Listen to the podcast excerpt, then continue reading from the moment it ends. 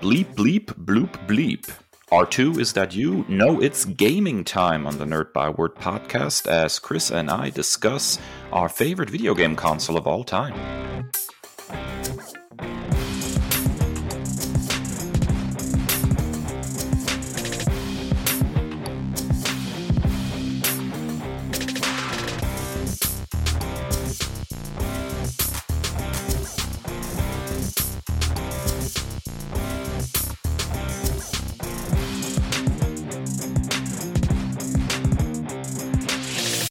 Ladies and gentlemen, nerds, welcome back to episode 90 of the Nerd Byword podcast, the only podcast that knows the Konami code by heart. I'm Dave here with my buddy Kris, and today we are dipping our toes back into the world of gaming to discuss our all time favorite video game console. But before we dive into our big talk, it is, as always, time for.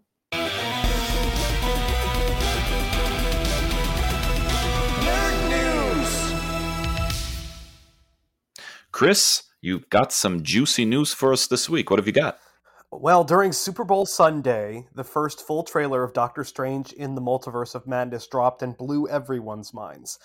On top of the much beloved dark version of Stephen Strange, the What About Me Wanda Maximoff, truly horrifying monsters, and the titular character in cuffs, we hear an all too familiar voice saying, We should tell him the truth. The voice in question is undoubtedly that of Sir Patrick Stewart, who famously portrayed the iteration, the first iteration of Professor Charles Xavier in the much maligned Fox X-Men film franchise. While the majority of X-Men fans are more than willing to hit the reset button and act like those two decades of mostly abysmal films just didn't happen, Stewart's portrayal alongside that of Sir Ian McKellen's Magneto are widely viewed as one or two of the diamonds in the rough. Really, really rough. While the irony of Charles Xavier telling someone the truth is hilariously inescapable, speculation has, of course, run rampant uh, since the trailer's debut last week. Marvel Studios looked fans in the eye and said, You thought No Way Home was crazy? Hold our beer. Uh, or Brew of the Beyonder. Uh, Sir Patrick Stewart played coy about the whole thing, neither confirming nor denying. But Dave, all speculation aside, you're a Sam Raimi superfan particularly of his horror work, and this looks right up your alley. Yeah, I will say that uh, the trailer was particularly exciting for me. Uh, I really, really liked some of the imagery. Uh, there's this uh, this shot in the trailer where the transition from like this nightmare to uh, the waking world as Doctor Strange wakes up, and it kind of spins the camera around, and that is such vintage Raimi. It's it's ridiculous. So seeing Raimi uh, taking on this kind of movie and tinging it with some of his horror experiences is very, very exciting to me. Um, I will say that uh, I'm I'm a little. Uh, look, look, I think the best way to put it is that what they did with uh, Spider-Man uh, No Way Home was a lot of fun uh, seeing the various Spider-Men united uh, for part of the movie, and and I enjoyed that a great deal. But I would hate uh, for this to be for the foreseeable future the new gimmick uh, that they're going to keep bringing people back from previous non MCU franchises just as a way to bolster their movies rather than leaning hard into you know powerful storytelling and the like. And you know nothing against sir patrick stewart who is probably the we can say the best charles xavier we've had on the big screen even though you know james mcavoy did all right with it. Um, I, I think the problem just is that by kind of pointing backwards like that in this particular movie, they're shooting themselves in the foot when it comes time to point forward to the MCU's own version of the X Men. You know, there's all sorts of rumors of other uh, characters from non MCU movies that might make an appearance. There's been some talk about, you know, Mr. Fantastic showing up. Um, and again, if you're going to be doing your own uh, Fantastic Four here soon, you know, what is your purpose as a brand in pointing backwards to a, a, movie series that was not nearly as successful and not nearly as beloved as what you hope to launch yourself? Uh, you know, at some point, um, it might be time to stop doing this self referential game. Um, I'm very, very excited for the movie. I think the story looks interesting. Um, I, I, think the imagery looks awesome. I think Sam Raimi appears to be at the top of his game, but I, I am growing a little concerned about the future of the MCU if it becomes this sort of belly gazing, self referential. Hey, look, we've got the other other Professor X in this. Like at some point, we're going to have to say enough is enough and just tell good stories, don't you think, Kris? Yeah, I think it's a difficult uh, difficult needle to thread. I think my hope my hope is that this is just the bookend of this whole multiversal playground um, you know, that started in No Way Home, and this is just tying up those loose ends that that were still kind of open at the end of that film. So that's my hope, and that you know, Sir Patrick Stewart's version of the character. This is nothing more than a touchstone and like a a, a next level Easter egg, and and it's like a touchstone, and then like that's it. Because I think any anything further than that is just a mess, and and I think it would be it'd be it just just a mess to be honest um, I, I totally agree with what you're saying about like the visuals of this there's one particularly that goes like looks at wanda straight on and then goes into her eye and then you know goes into another scene somebody did a really cool edit where it went that shot into her eye and it zoomed out of um, Otto Octavius's eyes from Spider-Man 2. That was really really cool. But yeah, I'm very very excited about it nonetheless. And this is just I, I I'm hoping just like I said a touchstone thing and nothing more. See, I'm not I'm not entirely convinced that this is actually going to be a bookend to the the multiversal stuff. I would not be surprised if there's some kind of backdoor created in this movie that allows for some kind of multiversal travel.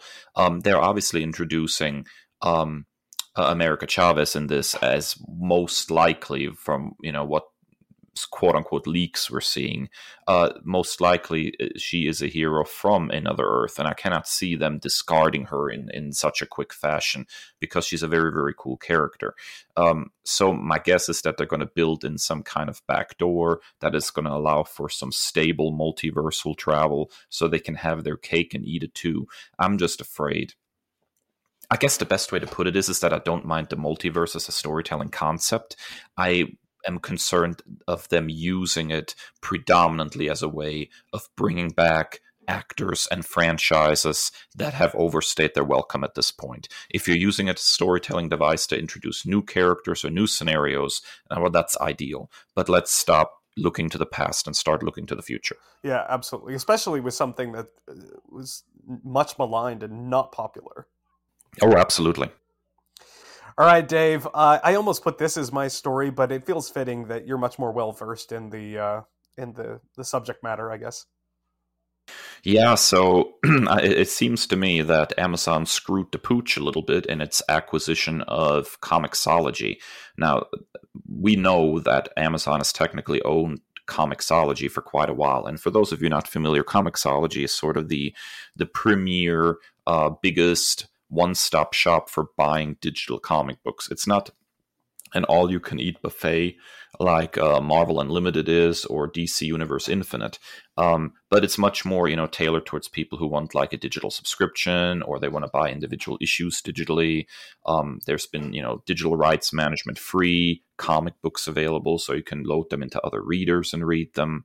Um, a pretty cool system overall. One that I've used in the past, not super extensively, but enough to be you know rudimentarily familiar with the app and how it all works.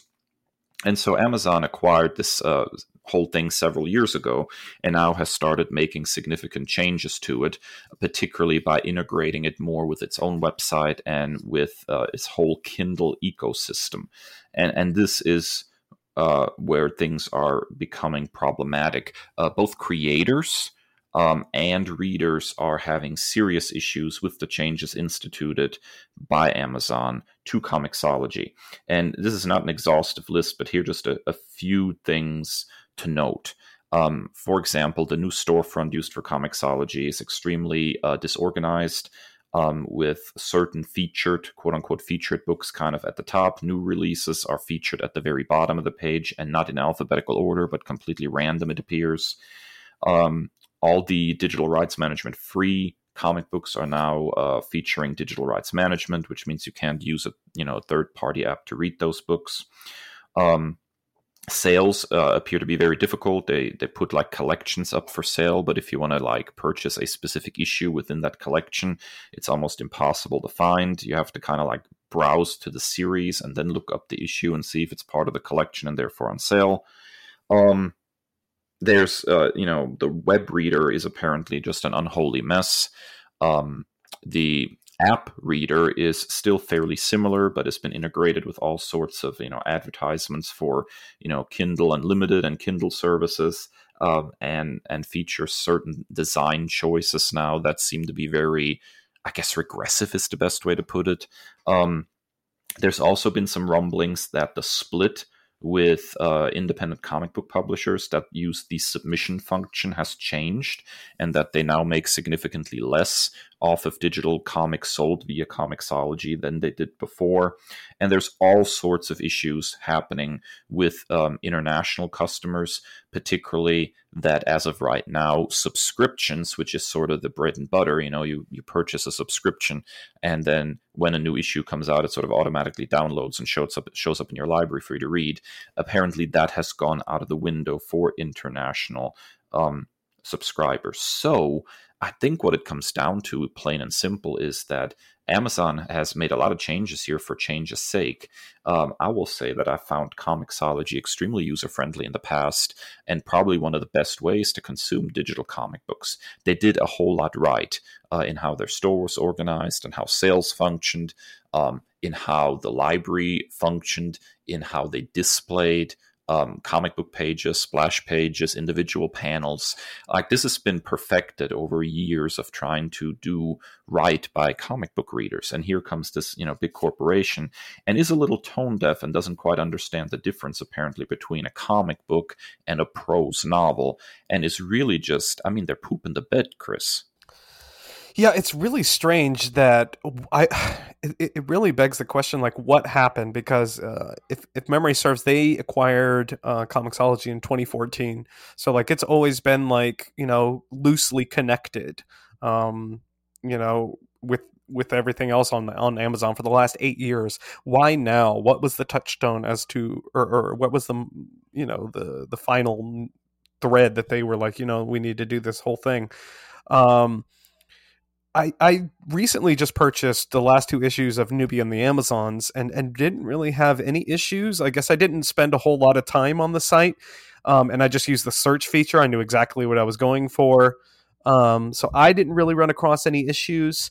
But um, yeah, this is. I, I, I use mostly Marvel Unlimited, and I'm just a huge fan of the way everything is laid out there. It's very easy to pick up a new series the the whole layout, especially since the app update of Marvel Unlimited, I think is second to none.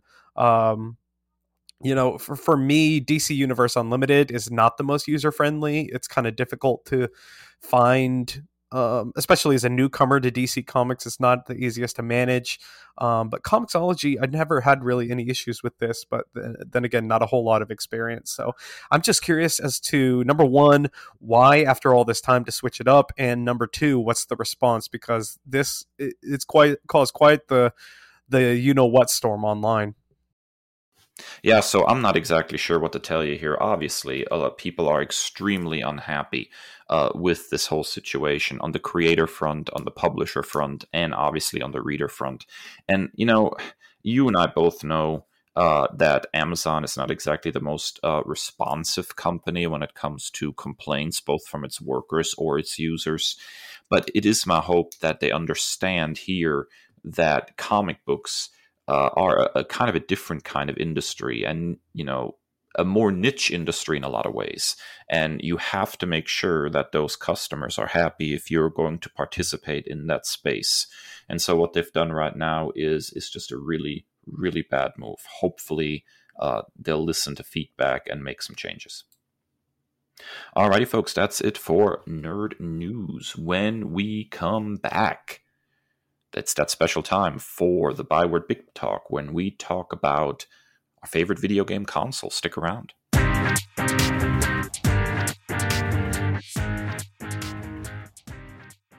And we're back, ladies and gentle people. And this week, we are going to be talking about our favorite video game consoles. Kris and I each have selected one console that was particularly influential in our lives, and we are going to tell you the three best things or our three favorite things about this console in this week's.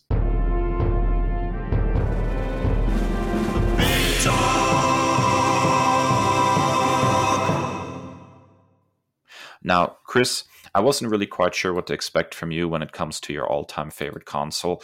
I'm not exactly shocked, though, to see what you selected. Well, first and foremost, before we get started here, just looking at our shared document with our notes and our reasons why, I think this is truly kind of like a peek behind the curtain and a hilarious underlining of our personalities, of our friendship, and how we relate to one another. We've before mentioned both on the show and on social media that is very much a Spock and Kirk relationship, or for those of you who understand this reference, even more aptly, probably uh, an O'Brien and Bashir relationship, um, because all of your points are very logic based, uh, very technical based, very like to the point. and mine are how did it make me feel? so it's very emotional versus logical. Um, so yeah, for me, it was a toss up. Um, the the Dreamcast is very very near and dear to my heart. The the SNES is very near and dear to my heart. It was my first gaming console ever. But if I had to pick one that was like really formative for me, it would be the original Xbox. Um, and the first reason for me is I moved um, you know, from South Dakota to Tennessee um, at a really important and like formative time in my life. And it was really, really hard moving all the way across the country. I always joke that I went into teaching foreign language because when I moved to Tennessee, I did not understand what anyone was saying. Southern English. Um, and it's wild because my dad, you know, was from Arkansas, so I thought I knew Southern English, but I guess Tennessee English is a whole nother dialect. Um, I can echo this, by the way. Yeah, so I felt very much like a fish out of water, and I'm an introvert. I don't make friends very quickly. Um, I'm very almost like a like socially anxious, I guess. And so, you know, my parents were like, "Okay, this loser is not going to go out and make friends. He's not going to socialize. Here's an Xbox." And so, you know, it was really the first thing that kind of helped me kind of escape all the anxieties and missing my family and friends back home. Uh, and so it was really one of those things that uh, gave me a sense of normalcy in this new place. Um, not to mention like the the uniqueness of the design. Like I loved like the the design of the console, um, the design of the controllers. Like I just love how fat they were. Like for lack of a better term, they were huge.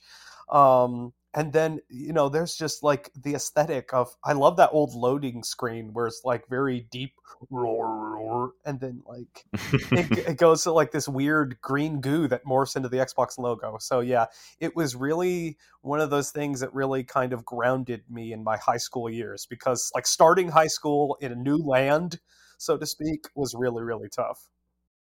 Yeah i can absolutely imagine that. Um and I have, you know, obviously some fond memories of the uh, original Xbox as well, although mine were not from the time period. Um, when they uh, when it first released. I was one of those people that you know lapsed from gaming and kind of came back to the Xbox. Plus, I'll freely admit I was a Nintendo fanboy in a lot of ways for a good chunk of my life. So uh, on release, the Xbox kind of flew under my radar. But it's interesting that you mention, you know, uh, the, the, Southern English and Tennessee English and sort of the the the, the region that that we both call home currently being. Um, very different sometimes from the rest of the country or places that we've encountered before. It was certainly an adjustment for me as well, coming from Germany. So my um, sort of refuge during that time was was comic books. Uh, I actually was not gaming much during that time. It's been twenty years, and I still don't get it half the time. All right, Dave, your pick um, is I, I, already mentioned a very big part of my life and and and very near and dear to my heart as well. Yeah, so I, I have um, the the benefit, uh, I think, of having just an absolutely fantastic childhood, and uh, I always tell my parents that I'm deeply indebted to them for that. Uh, they they worked incredibly hard to make sure that my childhood was you know filled with love and activity and and doing things and learning things and constantly moving forward. And uh, so I have only you know fond memories really of my childhood so one of the things that obviously happened to me is that uh, I initially encountered uh, gaming through the Atari 2600, which my father owned, and when it came time for me to own my own first video game console, it was the Game Boy because I like taking games on the go. I eventually would get an NES, but it kind of felt to me like, oh look, it's a Game Boy game in full color, you know.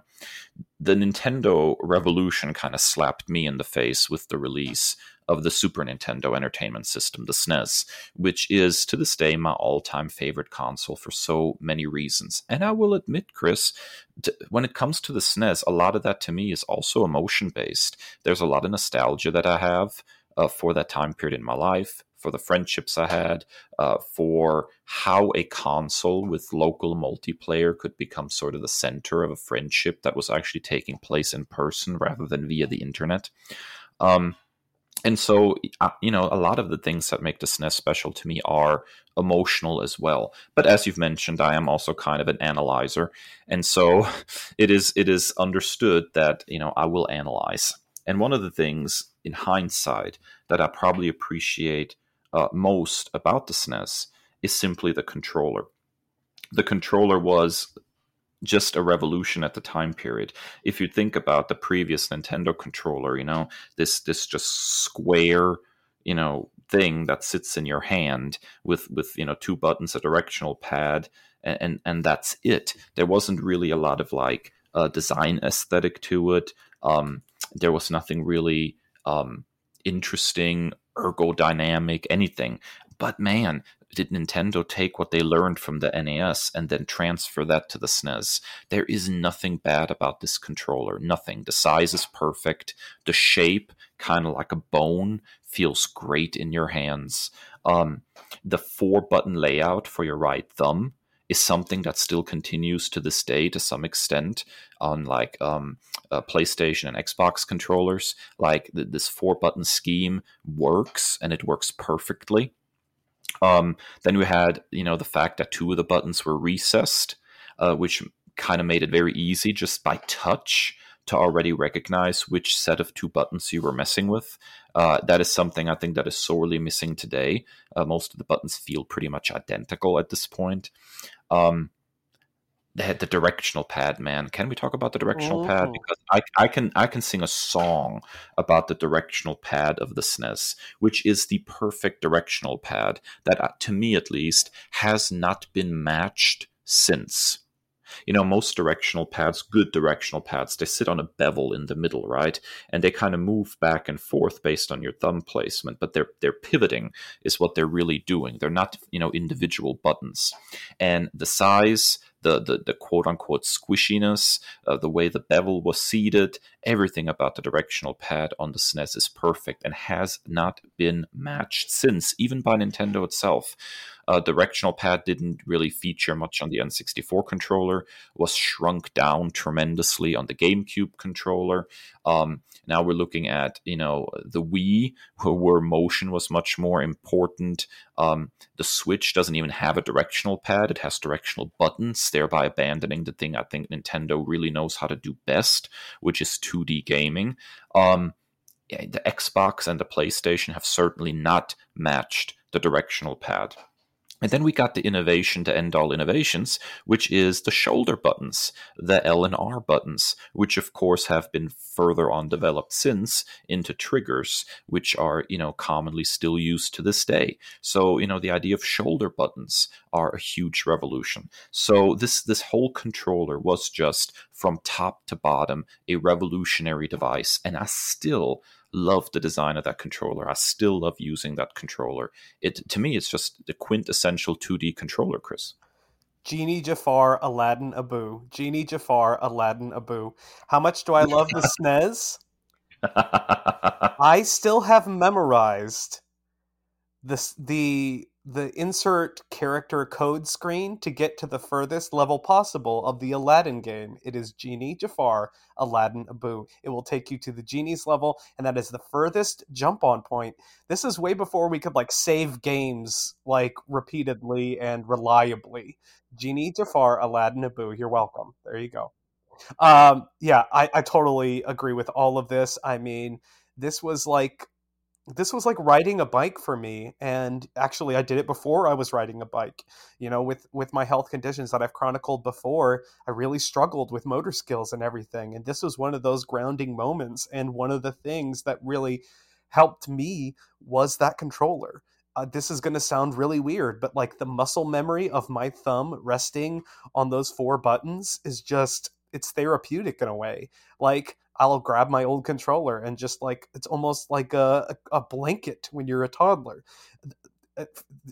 For lack of a better term, I love that the X and the Y felt like Smarties on your thumb, and then the A and the B it, it gave me like a sense of security. Like I know exactly you know where my buttons are and and and all that stuff. So I mean, like the list goes on and on for the games that really um, stood out to me and, and really had a, a, special place in my heart, you know, for the SNES. You know, you go, Super Mario World was the first video game I ever played.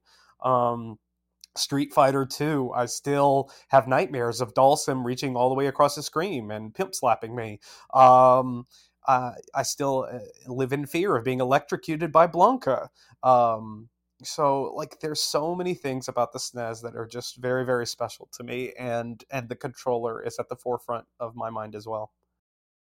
Yeah, it's just it's just a great great great device, Kris. All right, let's get back to that Xbox. What is another reason why the Xbox is so special to you? Uh burned games. so my dad is very tech savvy. Um, he is actually totally blind, but um, with his speech software, one of the like core bonding things of my youth is between the Dreamcast and the Xbox. So this is probably why both of them were near and dear to my heart, and were it was a toss up between them. He found a way to mod both of those consoles, and we played bird games. So okay, don't don't seek us out or anything because uh, it was twenty plus years ago. I think that's beyond the statute of limitations. But um, we could play basically any game that he found torrented and downloaded on the Dreamcast and the Xbox. So I just had, you know, surprised that I was a procrastinator as a teenager when I had just about any game at my disposal and just having, you know, those old CD cases where you have like it's the black leather with a strap and you like you zip it closed and zip it open.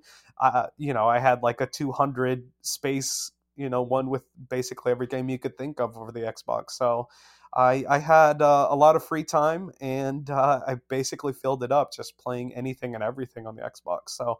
Um, uh, shock culture came when um, the Xbox 360 came out, and he's like, "Yeah, I'm not, I'm not doing that anymore. I can't find a good program for it." And so I started actually having to play game, pay for games, and and it was a, it was a culture shock. Oh, I can imagine. Yeah, so this is actually not something that I got into until much much later in life. The idea of like modding consoles and and trying to do like interesting weird stuff with them. Um, so I never actually got to do this with the Xbox. I hear though that even to this day there are you know absolutely fascinating things that you can do uh, with an Xbox if you're willing to go through a modding process and pick up a used one somewhere. So I'm I'm fascinated by by the modding scene and, and what all you can do with a console that has you know since long been discarded. And I'd be fascinated to get my hands on an original Xbox and just see what all I can you know do with it, just messing with it like that. Yeah, I was incredibly nervous too because where he's blind, I had to be his eyes, so to speak, and so like I had to. I was a real nervous kid, so I had to like unscrew the lid and like put a chip somewhere, and I was like, I felt like I was in like this you know hostage negotiation thing or like cut the right switch. It was like extremely nerve wracking, but you know, yeah, Mission it, Impossible. It, well, yeah, it, it, paid off because um, you know I got to reap the rewards. That's awesome, man. All right, let's head back to the SNES. Yeah, so I think one of the things that the SNES did extremely well for its generation um, that had not been really attempted nearly as much before uh, was long form storytelling, particularly through stuff like action adventure games and, and RPGs, and really games that kind of sit in that space between action adventure and RPG. Um, that's not saying we hadn't gotten some of these, you know, before. We had, you know, some Final Fantasy games on the on the NES. We had, you know, uh, the original Legend of Zelda on the NES, but you know, things just heightened on the Super Nintendo in a way that convinced me at least and i think a lot of other people of my generation that you know dramatic storytelling um, was possible in in video games. Um, i remember particularly playing you know uh, uh, the legend of zelda a link to the past for the first time and you know there's this moment where you think the game is winding down and then suddenly boom you know there's that that shadow realm and you're like wait a minute i'm not even halfway through the game. What? You know it completely changed the equation. Um, and then you had you know stuff like the uh, you know the the the the mana series i guess secret of mana which was like absolutely awesome. You know action adventure gameplay with rpg elements thrown in. Uh, you had you know secret of evermore. You had really a golden age of rpg i mean RPGs, particularly turn based RPGs, blossomed in a way on the SNES that to this day there are games that were released for the SNES that were so massive in scope and storytelling that they've never fully been translated officially. Uh, there are some fan translations that you can download online and you know splice into a ROM to make it playable on an emulator or something. But we're talking about games that were so massive in scope that they've never been released. I mean, we just now heard from a Nintendo Direct that they're releasing, I think, Live a Live for the first time in in the West. They actually have an official translation. Um, uh, the sequel to Secret of Mana was released a couple of years ago for the first time in an official translation. The only way to play it in the West before that had been in a fan translation. This epic sort of storytelling and and really just a love for RPGs and, and RPG style gameplay. Gosh, I mean, we could sit here and talk about, you know, this till the cows come home. This is the console that gave us Chrono Trigger, arguably one of the greatest RPGs of all time. This is the console that gave us Final Fantasy IV, uh, Final Fantasy V and VI. Uh, you know, this is an incredible console for long form storytelling and for gaming that uses turn based battle systems or, or lean heavily into sort of action adventure like The Legend of Zelda. I don't think any console has ever been this good of a one stop shop for just excellent RPGs, except perhaps I think Sony's PlayStation filled that space um, the following generation. But the problem I think with that oftentimes is that in the transition into a 3D space, uh, a lot of those games on the on the PlayStation, on the original PlayStation, did not age nearly as well as the really charming and timeless pixel art of the SNES. So I think we end up with just this this laundry list of just excellent long form storytelling RPG style games that still hold up and are still very very playable today as opposed to some of the stuff that popped up during later generations. Like if you want to play a really good RPG, you, you naturally start with the SNES in my book. Yeah, it's it's fascinating to me, and um, anybody who knows me knows that one of my great obsessions is origin stories and like the history of something, like etymology of words. Even, um, you know, I I squandered away an entire forty minute class period the other day because my my students got me talking about like the difference or the origin of the country's turkey and like what do they call a turkey in turkey? And so they got me down this loophole. They know how to push the right buttons and to get me distracted. So just like I, I love long form storytelling. As a big novel reader the thicker the novel the better. I love a game just like that that translates my escapist mentality and um, just like the open imagination of that into a video game format and I, that's one of the reasons that i come to video games is to take what i love reading about and then just seeing that visually uh, is, is all the better um, and so i love long-term for uh, storytelling rpgs i love feeling like there's stakes and that my decisions Do I pick this conversation bit? I have four options. It could go any one of four ways. How does this thread go? And so, just thinking back to that's the origin story of that, that's where this all started, is just fascinating to me. It's also really interesting to me that the SNES was also the place where people experimented with what an RPG could be. I mean, famously, this is the console that, you know, was the debut of Harvest Moon which is you know ostensibly an RPG, but is an RPG that is like a farming simulator. There's no there's no battles. There are there's no quests. There's no you know you have to save the world. You're just running your little farm over there and making sure your crops get watered and interacting with people and and you know that is kind of spawned this this this whole subgenre you know that people still adore today. So you know yeah I mean this is just in a lot of ways the ideal console for that kind of gameplay. Yeah, and I'm a sucker. Like I, I, said last week with Halo, is is like these side quests and and like just taking my time before going back to the main mission and just just building up all these resources just fascinating to me i think for me like one of the most frustrating things in contrast is like too short of a video game especially if you're shilling out like $60 um, I, I think i've chronicled on the show before um, the fallen order game the jedi hidden uh, Fallen Order. Is that what it's called? Fallen Order. Um, I think so. Yeah, I, I rented it from Redbox, um, and I beat it in two days, and and I was like, good God, I'm glad I only spent three dollars renting this because if I would have paid sixty dollars to just sit there and do nothing else, I would have been highly frustrated. And you know, like that's that's quite a heist because then you know what do you do with this game? There's no replay value unless you go restart over, but you've already done this. Um, and you know what are you going to do? Go take it into GameStop for half of what you gave you paid for it? Maybe. So yeah, I, I love I love big, bold, imaginative, deep-ended stories. Yeah, I'm right there with you, man. All right, let's circle back around to the old Xbox. All right, so my final point, um, you know, I kind of chronicled this with, um, you know, talking about uh, the struggle to make friends and and social stuff, but uh, and, and, I think you hinted at this with the SNES as well. The local multiplayer um, for me was really formative in like building some friendships and and uh, particularly with Halo and Halo Two. I remember like the craze when Halo 2 was released and the Halo parties that I used to have with my friends in high school where um, that was the first time I really pulled an all nighter and did not go to sleep until 6 a.m. on the weekends because we were just up all night playing local multiplayer.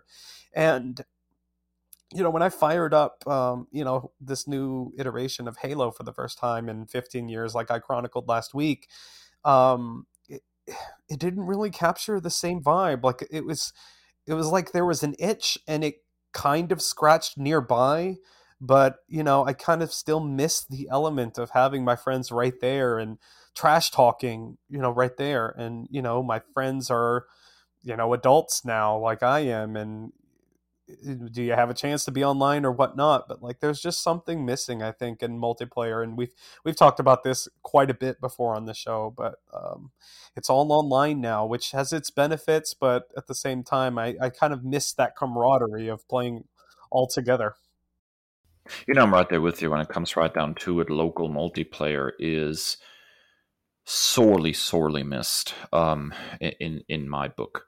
I adored being able to do couch co-op, and you know the thing is, um, th- there there were still until fairly recently some games that you could do that. I mean, if you look at the the Xbox 360 generation, one of my favorite games uh, was Left 4 Dead 2, uh, and of course, the Left 4 Dead games famously featured the opportunity for split screen couch co op. And my wife and I probably played at least 100 hours of that game, um, even just with bots and not, you know, online with other people, just because we absolutely adored the couch co op experience of being able to sit in the same room and, and, you know, collaborate and, you know, yell at each other a little bit. And it was just an absolute blast. Um, and so I think that is something that the um, current generation is sorely, sorely, sorely missing. Is that all um, co-op gaming has to be in some way, shape, or form um, online. That that is just an absolute shame. Thankfully, you know, Nintendo still is sort of a bastion of trying to do some couch co-op stuff, and and hopefully they will continue that. Yeah, uh, Smash Brothers is holding it down for for so many of us. Um, Yeah. because I mean, like, I'm at the point where, like, what's the point of having another controller? Like, I can't play anything with my kids. Like, if maybe if we were to get another console and play online in a local party, but like, what do I do with like the people that I live with and I want to play with them? Like, it's it's just and and why not have like some kind of hybrid thing where like you can do both? You can play locally and then you know the other two spots are taken up by online players or bots even like it's just i think it's such a missed opportunity Absolutely. I totally agree with that. all right we're going super nerdy and logical with your last point dave Super nerdy. Uh, that that should be my title. Super nerdy. Yeah. So, technologically speaking, the, the SNES did a couple of things that the competition, the esteemed competition, Sega at the time did not do, and those two technologies, I think, were a huge leg up over the competition. Even though um, otherwise the system had a couple of weaknesses compared to uh, the Genesis, and that is one, Mode Seven and two, the Super FX chip. So, first, uh, Mode 7 basically allowed uh, developers to rotate um, and change the size of uh, pixels, which allowed them to do some really, really cool stuff. If you want to see Mode 7 in action, you don't have to look any further than the very first Mario Kart game, Super Mario Kart, released on the Super Nintendo, which basically used this technology of being able to, to turn and rotate pixels to make um, a, a 2D game that looks a little bit on the 3D side in this kart racing situation. It's very, very, very cool. And Mode 7 popped up in several other games as well. And then uh, we had, of course, uh, the Super FX chip. Now, one of the things that Nintendo was really big on, and there are several of these, is what they called helper chips, where they would uh, develop a, a cartridge, and then depending on the needs of that particular game, if it needed to do something more than the base SNES could do, they would embed an extra chip to handle that extra processing in the cartridge itself, which, you know, at the time is pretty ingenious way of, of basically making your console do things that it wasn't originally designed for. Uh, you can't obviously do this today since you know games are predominantly digital or on disk, but in the cartridge age, you could do this kind of thing. And probably the coolest of these chips, just as like a proof of concept, was the Super FX chip, which ostensibly allowed 3D gaming on the SNES. Now, was it primitive 3D gaming? Absolutely. Um, does it look particularly effective or uh, impressive even at, uh, by today's standards? Absolutely not. But man, you had to be there when Star Fox was released. this thing, this rail shooter, basically in, in a 3D space made out of polygons on a Super Nintendo was absolutely mind blowing. Now, other games used the Super FX chip for, for you know other things. You know, there was a canceled sequel of uh, of Star Fox that actually we uh, got recently finally released. I think on the uh, SNES on the SNES Mini, uh, they actually finally released this thing because it was like ninety nine percent done or something.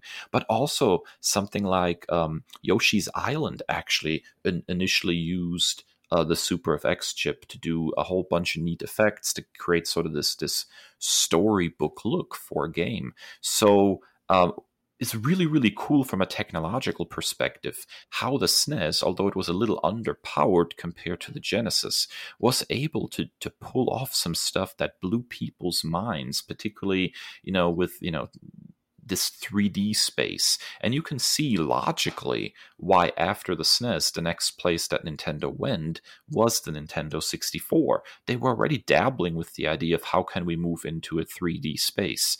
And, you know, if if you were a PC master race kind of person during this time period, of course you were, you know, used to operating more in a 3D space. But on the console gaming side, seeing this for the first time was absolutely mind blowing.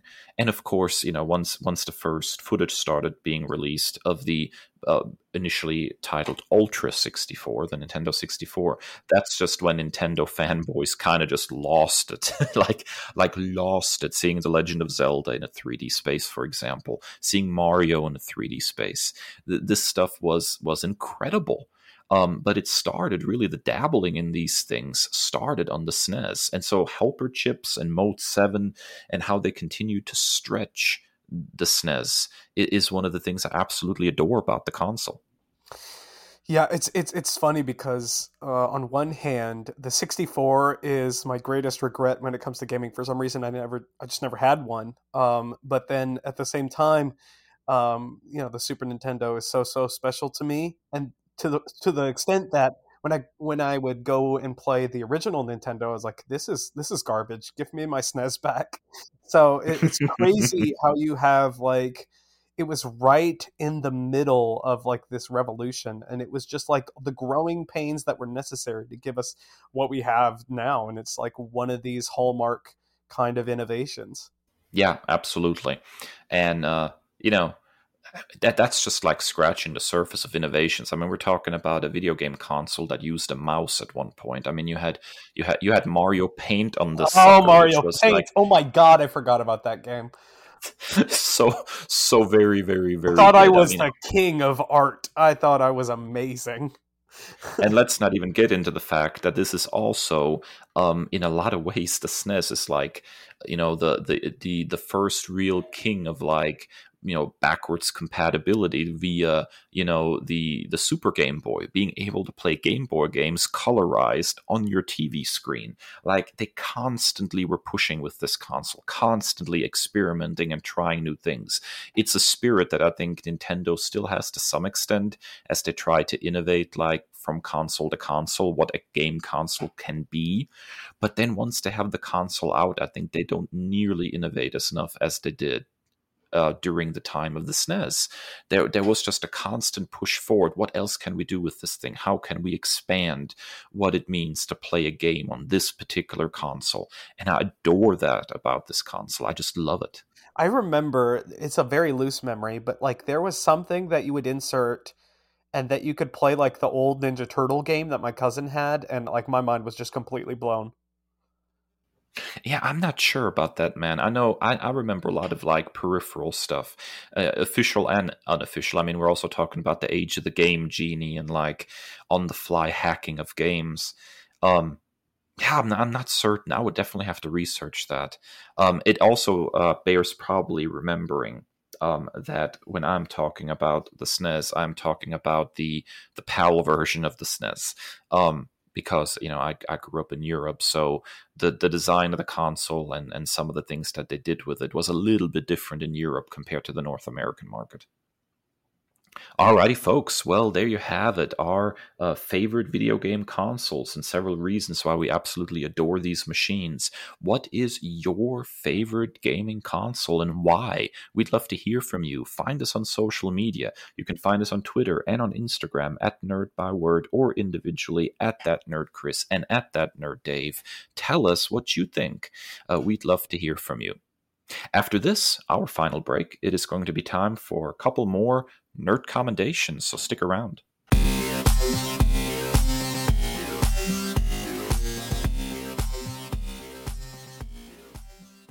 And we're back, ladies and gentle people, with everybody's favorite segment. It is time for. Nerd News! Now, Kris, I am going through a, an absolute shock that you would recommend something that has something to do with the Teenage Mutant Ninja Turtles. I did not see that coming. This is this is a revolutionary moment for us. well, um, followers of my social media page uh, will know that I have been uh, recently blessed with the opportunity uh, to write about the Ninja Turtles, particularly the IDW comics, which I have nerd commended once before and sneakily, not so sneakily, nerd commended many other times. Um, I truly believe that it is one of the best things uh, that you could possibly read right now. So I'm very fortunate to be working with Comics Bookcase. Um, my first article on basically an overview of the series and why you should be reading it is up on the site now. Uh, it's going to be a monthly column. And my next feature that I'm currently working on is a deep dive on who the character of Jennika is. This new turtle, complete and resplendent with a yellow bandana, um, the first female turtle uh, if we're not counting Venus. Sorry, girl. And we don't. We don't. we don't talk about Venus. Um, but a fascinating character that has really helped bring the property, I think, into a new age and like really kind of turn the corner from a storytelling perspective. A really, really fascinating character that I thought I had a good grip on, but in doing my research for this article, I've really um, got a really even a deeper understanding and appreciation for. Um, and one of the ways that I did that was um, reading the best of TMNT Best of jennika uh, collection that just came out this past week.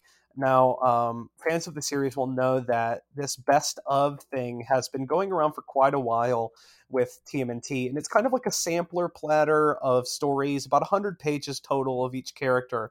Um, so we've had all four of the main turtles, a Splinter one, a Casey Jones one, a Shredder one, a Splinter one, and now, um, you know, Jennika has her own uh, that has several different um, kind of expertly selected uh, readings uh, from different series that'll kind of give you just a, a deeper inside look um, on the character. And they include uh, TMNT number 52, uh, with story by Kevin Eastman, Bobby Curnow, and Tom Waltz.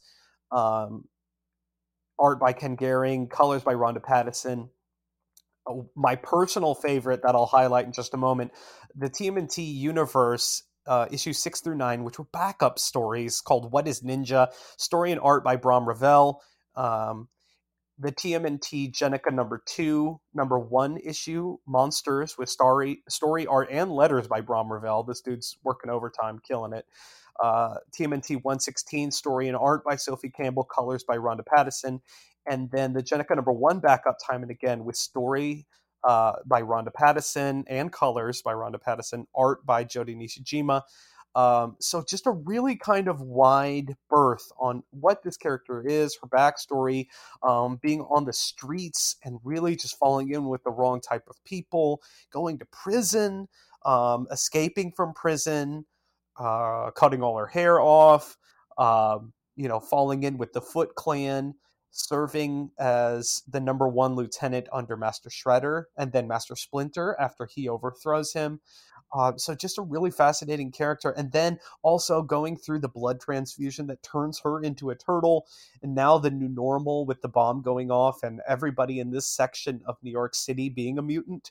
Um, so just like the complicated history of this character, but the one that I really clung to, that was really beautiful to me, is that um, that "What Is Ninja" by Brahm Revel it's a it's a backup story from TMNT Universe, and it just really stood out to me.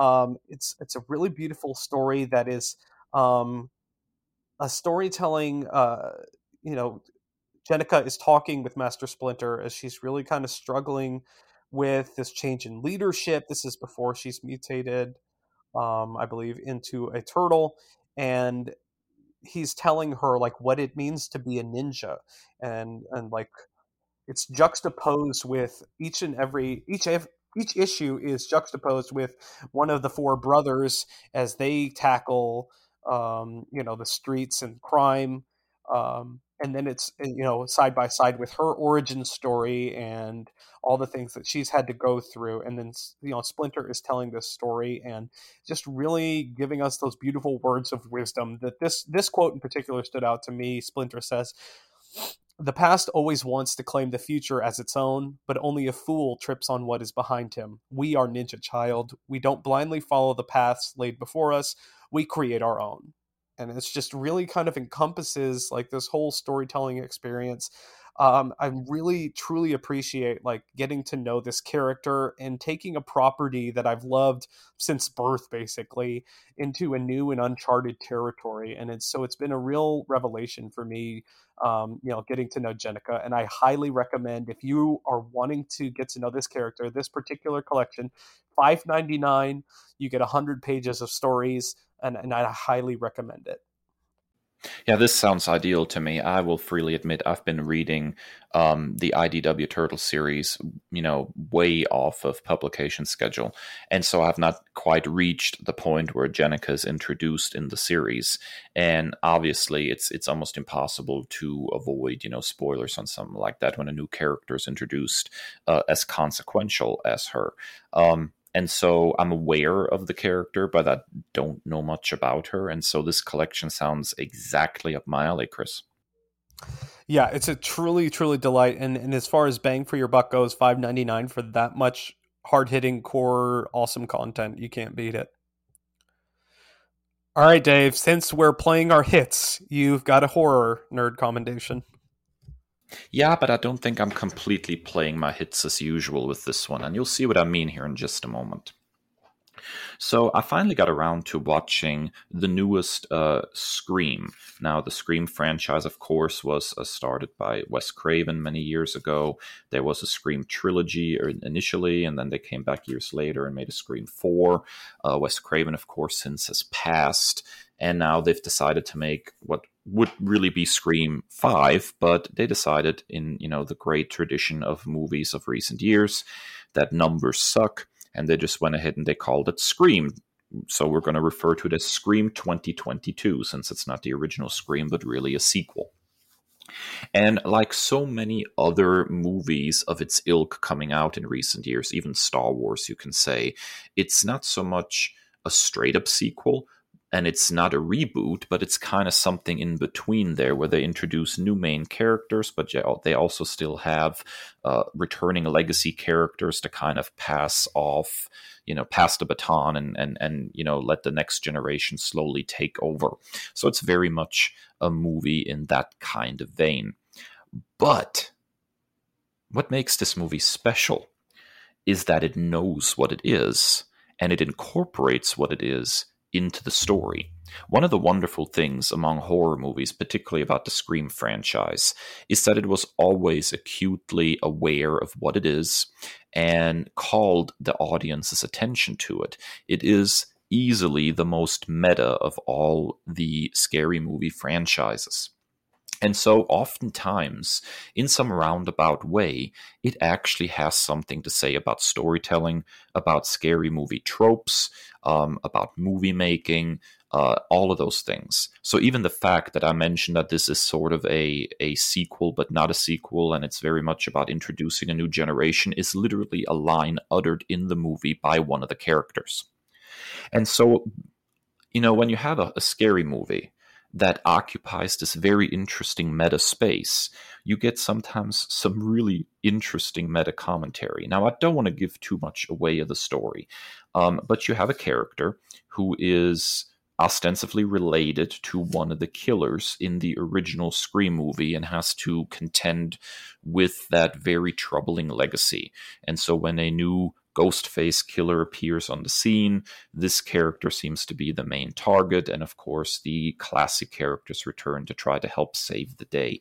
But when it all comes together, this is in a lot of ways a meditation on toxic fandom. And I knew immediately after watching it that this would be a movie very much up your alley at the very least, Kris, but also up the alley of a lot of our listeners because we talk about the concept of loving something yet hating it quite a bit. You know, the love hate relationship that Star Wars fans seem to have with the franchise, the love hate relationship that you know the the the Zack Snyder fandom seems to have with the source material of these DC comic books.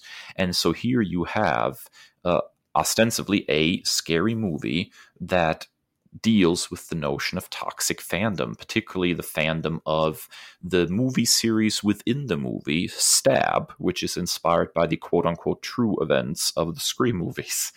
And so you have this wonderful commentary going on in between, you know, the gore and the kills and all the scary moments.